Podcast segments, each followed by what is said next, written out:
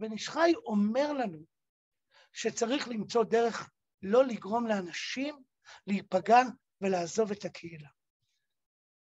אנחנו צריכים למצוא את הדרך, בבית הכנסת צריך למצוא את הדרך שבה אדם, שזאת בעיה הלכתית שהוא יוציא אותי ידי חובה, הוא בא עם האוטו, זאת בעיה.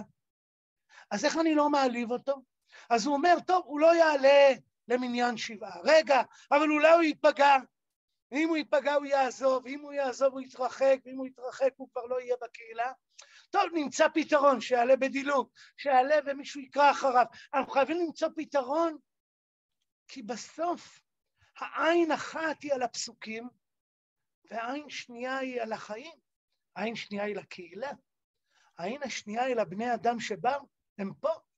אני רוצה באמת לייצר עולם הלכתי שיגרום להם לברוח, שיגרום להם ללכת.